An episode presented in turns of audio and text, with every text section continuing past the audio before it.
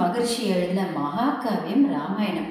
எம்பெருமான் ஸ்ரீமன் நாராயணன் இந்த பூமியில அதர்மத்தை அழிச்சு தர்மத்தை நிலைநாட்ட எடுத்த அவதாரங்கள்ல சர்வ குணசீலனா மனுஷனாவே பிறந்து மனுஷனாவே வாழ்ந்து மனுஷ தர்மத்தை நிலைநாட்ட எடுத்த அவதாரம் தான் ஸ்ரீராம அவதாரம். இந்த காவியத்துல ராமர் பிரதான நாயகனா இருந்தாலும் இதுல இருக்க எல்லா கதாபாத்திரமும் ஒவ்வொரு வகையில ஏற்றமுடையதுதான். இன்னும் ஒரு சில கதாபாத்திரங்கள் நம்ம மெய்சில் இருக்க வைக்கும். ராமர் வனவாசம் கிளம்ப தயாரான சமயம். எவ்வளவோ மருத்துவம் சீதை பிடிவாதமா ராமர் கிட்ட சம்மதமாகி ராமரோட தானும் வனவாசம் புறப்படுறாங்க.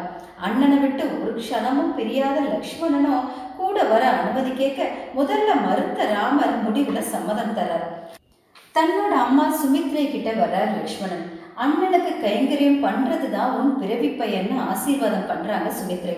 அடுத்து ஆரியர் மனைவி ஊர்மிளை கிட்ட வர்றார். அவங்கள எப்படி சமாதானம் படுத்துறதுங்கிற சஞ்சலத்தோடயே அவங்க அந்த புறத்துக்குள்ள நுழையிறார். வாயிலேயே கையில ஆரத்தி தட்டோட வரவேற்கிறாங்க ஊர்மிளை. அவங்க முகத்துல எந்த கலக்கமும் இல்லை. புன்னகையோட கணவனை கும்பிட்டு எழுந்தவங்க ஸ்ரீ ராமச்சந்திர பிரபுக்கு சேவை செய்யறதே உங்க லட்சியம்னு எனக்கு தெரியும். நம்ம கல்யாணம் முடிஞ்சு மிதிலையிலிருந்து அயோத்திக்கு புறப்பட்டு வர்றப்போ எங்க அப்பா எனக்கு ரெண்டு விஷயம் சொன்னாங்க. ஒன்று புகுந்த வீட்டில் எல்லார்கிட்டேயும் மரியாதையாக நடந்துக்கணும். இன்னொன்று கணவன் மனம் கோணாமல் நடந்துக்கணும். கணவன் விருப்பமே உன் விருப்பம்னா. அதுபடி உங்கள் விருப்பம் உங்கள் அண்ணனுக்கு கைங்கரியம் பண்ணுறதுன்னா அதுக்கு நான் ஒரு காலம் ஒருக்க வரமாட்டேன். தடை சொல்ல மாட்டேன். நீங்கள் தைரியமாக போகலாம். என்னை பற்றி நினைப்பே உங்களுக்கு வேண்டாம். பதினாலு வருஷத்தை பதினாலு நொடிகளை நான் கழிச்சிருவேன்னு முகமலர்ச்சியோட விட கொடுத்தாங்க ஊர்மிளை அவங்க சொன்னதை கேட்டு லக்ஷ்மணன் கண் கலங்கினார். தன் மனைவி தனக்கு கிடைச்ச பெருமைன்னு நினைச்சபடி அண்ணன் அண்ணியோட வனவாசம் புறப்பட்டார். அந்த பதினாலு வருஷமும் தவ வாழ்க்கை வாழ்ந்தாங்க ஊர்மிளை. ஒரு தபஸ்வினி மாதிரி சாப்பிடாம தூங்காம அத்தனை மாளிகை சுகங்களையும் விட்டு பூஜை அறையில நெய் விளக்கேற்றி இரவு நேரம் அதை பார்த்துக்கிட்டாங்க. வருஷங்கள் ஓடிச்சு.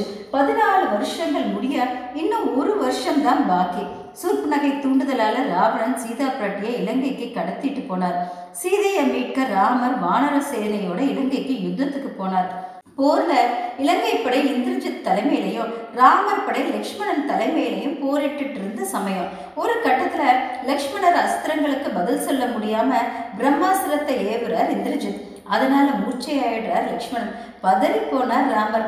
சீதையை பிரிஞ்சாலும் வாழ்வேன் ஏன் அரும்ப தம்பியை பிரிஞ்சு உயிர் வாழ மாட்டேன்னு புலம்பினார்.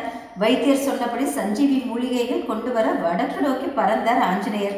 விடியறதுக்குள்ள கொண்டு வரணுங்கிறதுக்காக மூலிகைகளை தேட முடியாம சஞ்சீவி மலையவே தூக்கிட்டு வந்தார். வழியில அயோத்தியாவை பார்த்தார். அந்த புண்ணிய அயோத்தி மண்ணை கண்ணில் ஒத்திக்க கீழே இறங்கினார். மலையோட இறங்கின பெரிய வானரத்தை பார்த்து பயந்து போன அயோத்தி மக்கள் பரதன் கிட்ட சொல்ல பரதன் ஹனுமனை பிடிச்சிட்டு வர சத்ருகனனுக்கு உத்தரவு போட்டார். தன் பிரபு ராமர் கூட பிறந்தவங்களையும் அவங்க அம்மாக்களையும் பார்க்குற ஆசையில ஹனுமானும் சத்ருகனனோட போறார். நடந்தது எல்லாத்தையும் எடுத்து சொன்னார் ஹனுமான். சீதா தேவியை கடத்திட்டு போனதையும் இப்போ உயிருக்கு போராடுற லக்ஷ்மணன் நிலையையும் கேட்ட பரதர் கலங்கி போனார். யுத்தத்துல என் ராமன் ஜெயிக்கிறது நிச்சயம். இருந்தாலும் லக்ஷ்மணர் இல்லாம அவன் அயோத்தியா திரும்பக்கூடாது இது என் கட்டளைன்னு கௌசல்யா மாதா சொன்னாங்க. என் மூத்த மகன் வீர மரணம் அடைஞ்சாலும் இதோ என் இளைய மகன் சத்ருகுணன் இருக்கான். ஸ்ரீராமனுக்கு துணையா கூட்டிட்டு போன சுமித்ரை சொன்னாங்க. அவங்க எல்லோரோட அன்பையும் தியாகத்தையும் பார்த்து பிரமிச்சு போனார் வாயுபுத்திரன் ஹனுமான். சாந்தமான முகத்தோட பின்னாடி நிற்கிற ஊர்மலையை பார்த்தார் ஹனுமான். அவங்க முகத்தில் எந்த பயமோ சலனமோ இல்லை. தன்னோட ஆறுயர் கணவன் பேராபத்தில் இருக்கிறப்பவும் இந்த பொண்ணு ஏன் கதறி அழாமல் சிலையாக நிற்கிறாங்கன்னு புரியாமல் அவங்கக்கிட்டேயே கேட்டார் ஹனுமான். அதுக்கு ஊர்மிளை அமைதியாக ஆஞ்சநேயரே என் கணவருக்கு எந்த சங்கடமும் நடந்துடாது. அவர் இருக்கிறது ஸ்ரீ ராமர் மடியில். ராமரோட நாடி நரம்புகளில் ரத்தத்தில் சுவாசத்தில் அணு அணுவாக கலந்திருக்கிறார் என் கணவர். ரெண்டு பேரையும் யாராலையும் பிரிக்க முடியாது. பரபிரம்மமான ஸ்ரீராமர் முன்னாடி யமதர்மர் கூட என் கணவர் பக்கத்தில் வர முடியாது. இதோ இங்கே நான் ஏற்றி வச்சிருக்கிற தீபமே இதுக்கு சாட்சி. இந்த காற்றுலையும் அதை அசையவே இல்லை. சுடர் விட்டு எரியுது. பொழுது விடியறத பற்றி கவலைப்பட வேண்டாம். ஸ்ரீராமர் அனுமதி இல்லாமல் சூரியன் கூட உதிக்க மாட்டார். பதினாலு வருஷம் சாப்பிடாம தூங்காம கண்ணு முழிச்சு என் அண்ணனை பார்த்துக்குவேங்கிற விரதத்தோட வனவாசம் போனார் என் கணவர். இப்போ அண்ணன் மடியில் கொஞ்சம் ஓய்வு அந்த ஆனந்தத்தில் ஸ்பரிசத்தில் அண்ணன் மூச்சு காத்து தன் மேலே பட அந்த சுகத்தை அனுபவிச்சிட்ருக்கார். தன்னை அண்டினவங்கள காப்பேங்கிற விரதத்தோட காட்டுக்கு போன ராமர் தன்கிட்ட சரணடைஞ்ச அருமை தம்பியை காப்பாற்றாமல் விட்டுருவாரா?